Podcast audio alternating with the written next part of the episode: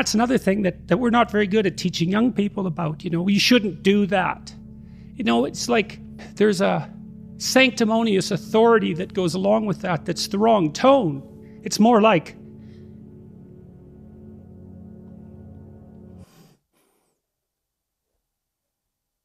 you know, I don't know how you lay it out properly, but you tell people that you love how to avoid the road to hell. And you don't do that because you're shaking your finger at them or because you're a moral authority. You do it because you don't want them to burn. And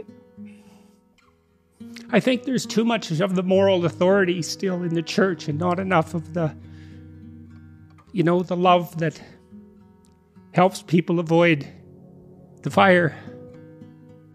We certainly uh, pray for Mr. Jordan Peterson. You know, Yeah. it's amazing to see, you know, his heart, and um, we pray for him to see the fullness of Christ. Yes. I think it's really interesting what he is saying, Yeah. and I and I agree.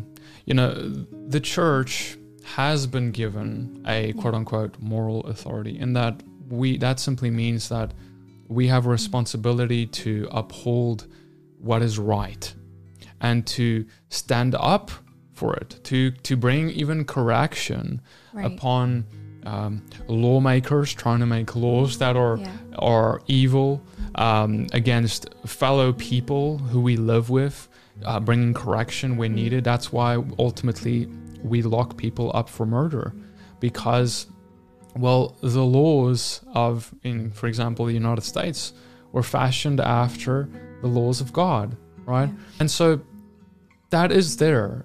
It's irrefutable. However, what has happened is that we're we've become so focused on this moral authority that we need to uphold. We need to correct everyone by. We need to slap them over the head with Yeah. the stone tablets, if you will. And the problem is that we have done so without love. The problem is that we have done so with a motivation that has been impure.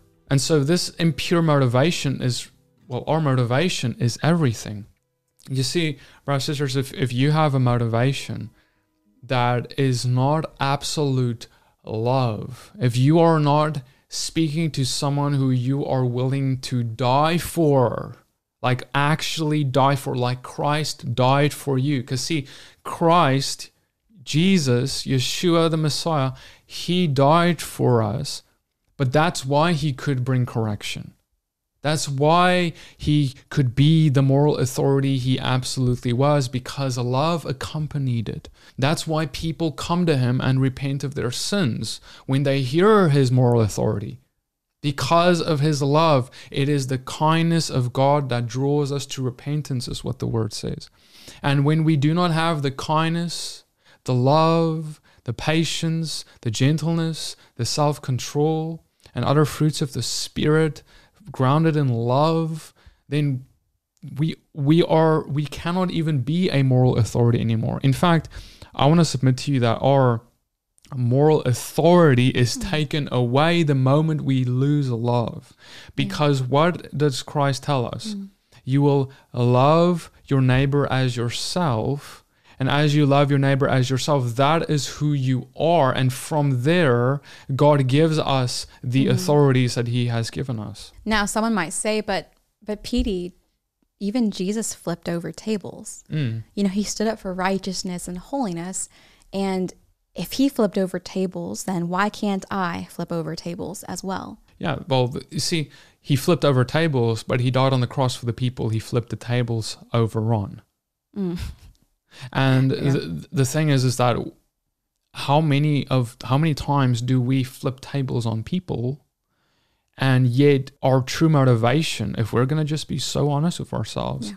is has not been absolute the love of Christ that would die on a cross for that person. And a massive distinction that is going on is so oftentimes when we want to flip over a table because we do see maybe a sin, something that is that goes against God's word or whatever it might be, right? Maybe just something we don't, you know, we dislike about whatever or a person. When Yeshua flipped over those tables, he loved every single one of those people He loved who they were, made in the image of his Father. He loved the fact that they were designed for a unique purpose and a calling, their future, their, their souls. He cared for them and he saw them as valuable. And so his heart broke at the, the sin that he saw happening in his father's house. But when we flip over tables, when we call people names, when we gossip and expose and whatever we might do in the name of flipping over tables, are we doing so from a place of seeing that person's value, loving them so much, seeing them as made in the image of God, as someone that God loves so much that he died for that person, you care for their future, for their soul. Is that how you're seeing that person? Because if it isn't, that will come out in the way you treat them. Mm. In the way you act towards them and how you speak to them. You know, motivation is yeah. everything. And so, you know, when we speak to someone, it could be that you speak to them because, well, I would like your true motivation is actually I want to show them how I'm right, they're yeah. wrong, I'm better than they are because mm-hmm. I I know the truth and I I keep the mm-hmm. truth mm-hmm. and I you know and you're not you don't believe the same as me and etc etc that could be why we share correction it can even be that we share correction because we're projecting in other words, we are. It's the it's the thing of I'm sharing with everyone who are um, in sexual immorality that they need to stop with their sexual immorality. But yeah. yet the reason I'm so passionate about it is because in my secret I am in sexual immorality. And so I'm projecting that so I can feel better about my own sins. That's why, yeah. and this is very common, very common in humanity. That's yeah. why um, Christ said, Take out the log of your own eye first, because he knew that we have a tendency when we have an area of blindness that we go and point out that blindness in other people. And so, and that makes us guilty and in um, um, not qualified to be pointing out anything and anyone if we are not willing to die for them. This is um, a love for a friend to lay down his life for another, right? And you need to be willing to uh, uh, take out the log out of your own eye first. But now, furthermore, I want to submit to you that people are the reason that this is so huge is because you know the world has, has, started to see Christianity in the way that Jordan Peterson is describing. That's why he's saying it in that they are people of moral authority, but yet they have no love for us. Why should we listen to people who do not love us? Yes, they tell us what we're doing wrong, but they don't love us. It's evident. When we speak to people, they are like that. People are, are so good at identifying our motives. If you're not able to tell this person with a tear in your eye about what you're trying to correct him with, then don't try and correct him with at all. Because what will come out of you instead will be hatred and all the things that are not of God or his kingdom. And these things will not inspire people to change, it will inspire them to be driven away from the kingdom of God. Right. Again, do you truly value that person? Do you truly love and care for their soul, for their future? Why are you speaking to that person? Like you have to look at your motives. Mm. Are you going to that person because they're in sin, I need to correct them? Or do you go because I don't want you to walk in a place that is in the end going to bring you into bondage. I, I love you you. I love you so much. Mm. I don't want that for you. I want you to walk in freedom, in life, in light, and let me come alongside you, not just to quick get a quick conversion, to get a number, to get a whatever, but I want to walk alongside you step by step. Discipleship. That's what Yeshua mm. talks about. He doesn't talk about smacking people upside the head and then just leaving them in a ditch walking alongside them, discipling them, loving them. Like Yeshua said, this is how people will know you're my disciples by the love you have for one another. Mm. Yeah. So, brothers and sisters, our motives are revealed in our delivery. If you are speaking to this person and bringing a correction that is needed, and oftentimes correction can be needed, but when you do, what is on your face? Is there love on your face? Is there hatred on your face? Is there compassion on your face? Is there contempt on your face? What are you showing this person? Because they will receive that quickly. And the second element is what are your actions? Are there love in your actions? You see, Yeshua didn't just go and point the finger at the prostitutes, and he went to their uh, in their midst, he dined with some of them.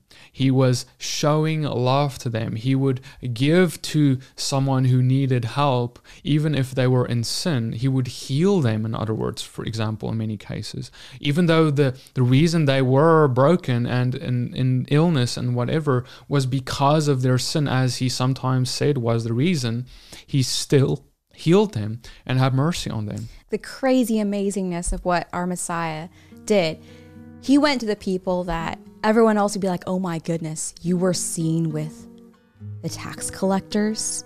When he went to the poor, the blind, the outcast, the tax collector, and the sinner, and he sat amongst them to give them life because they were the ones who needed it most.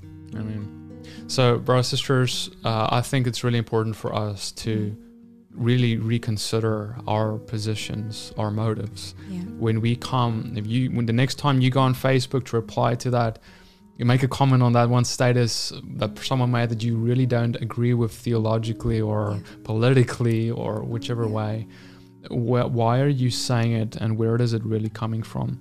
Even if you are right in what you have to mm-hmm. say, mm-hmm. it's that's not that's not the end all end all you will be wrong even if you are technically right. If you are, are saying it from a place of hatred for this person instead of love. So and when we say, I'm just going to jump in mm-hmm. right here. When we say speak in love, let it literally be guided by the First Corinthians 13. Are you speaking in patience? Are you speaking in gentleness? Are you speaking with self control? Or are you being a fire hydrant and just dousing them with everything yeah. and then wondering why they aren't, you know, changing course just like that? Mm-hmm. Are you coming to them with the same grace and mercy that God extended to you? Amen. So, on that note, brothers and sisters, um, mm-hmm let's let's let's do introspection on this. I hope that this has blessed you. Let's all pray for Jordan Peterson as the Lord uh, pricks his heart, and um, we pray for him to be saved and come to the Lord. Amen. Shalom.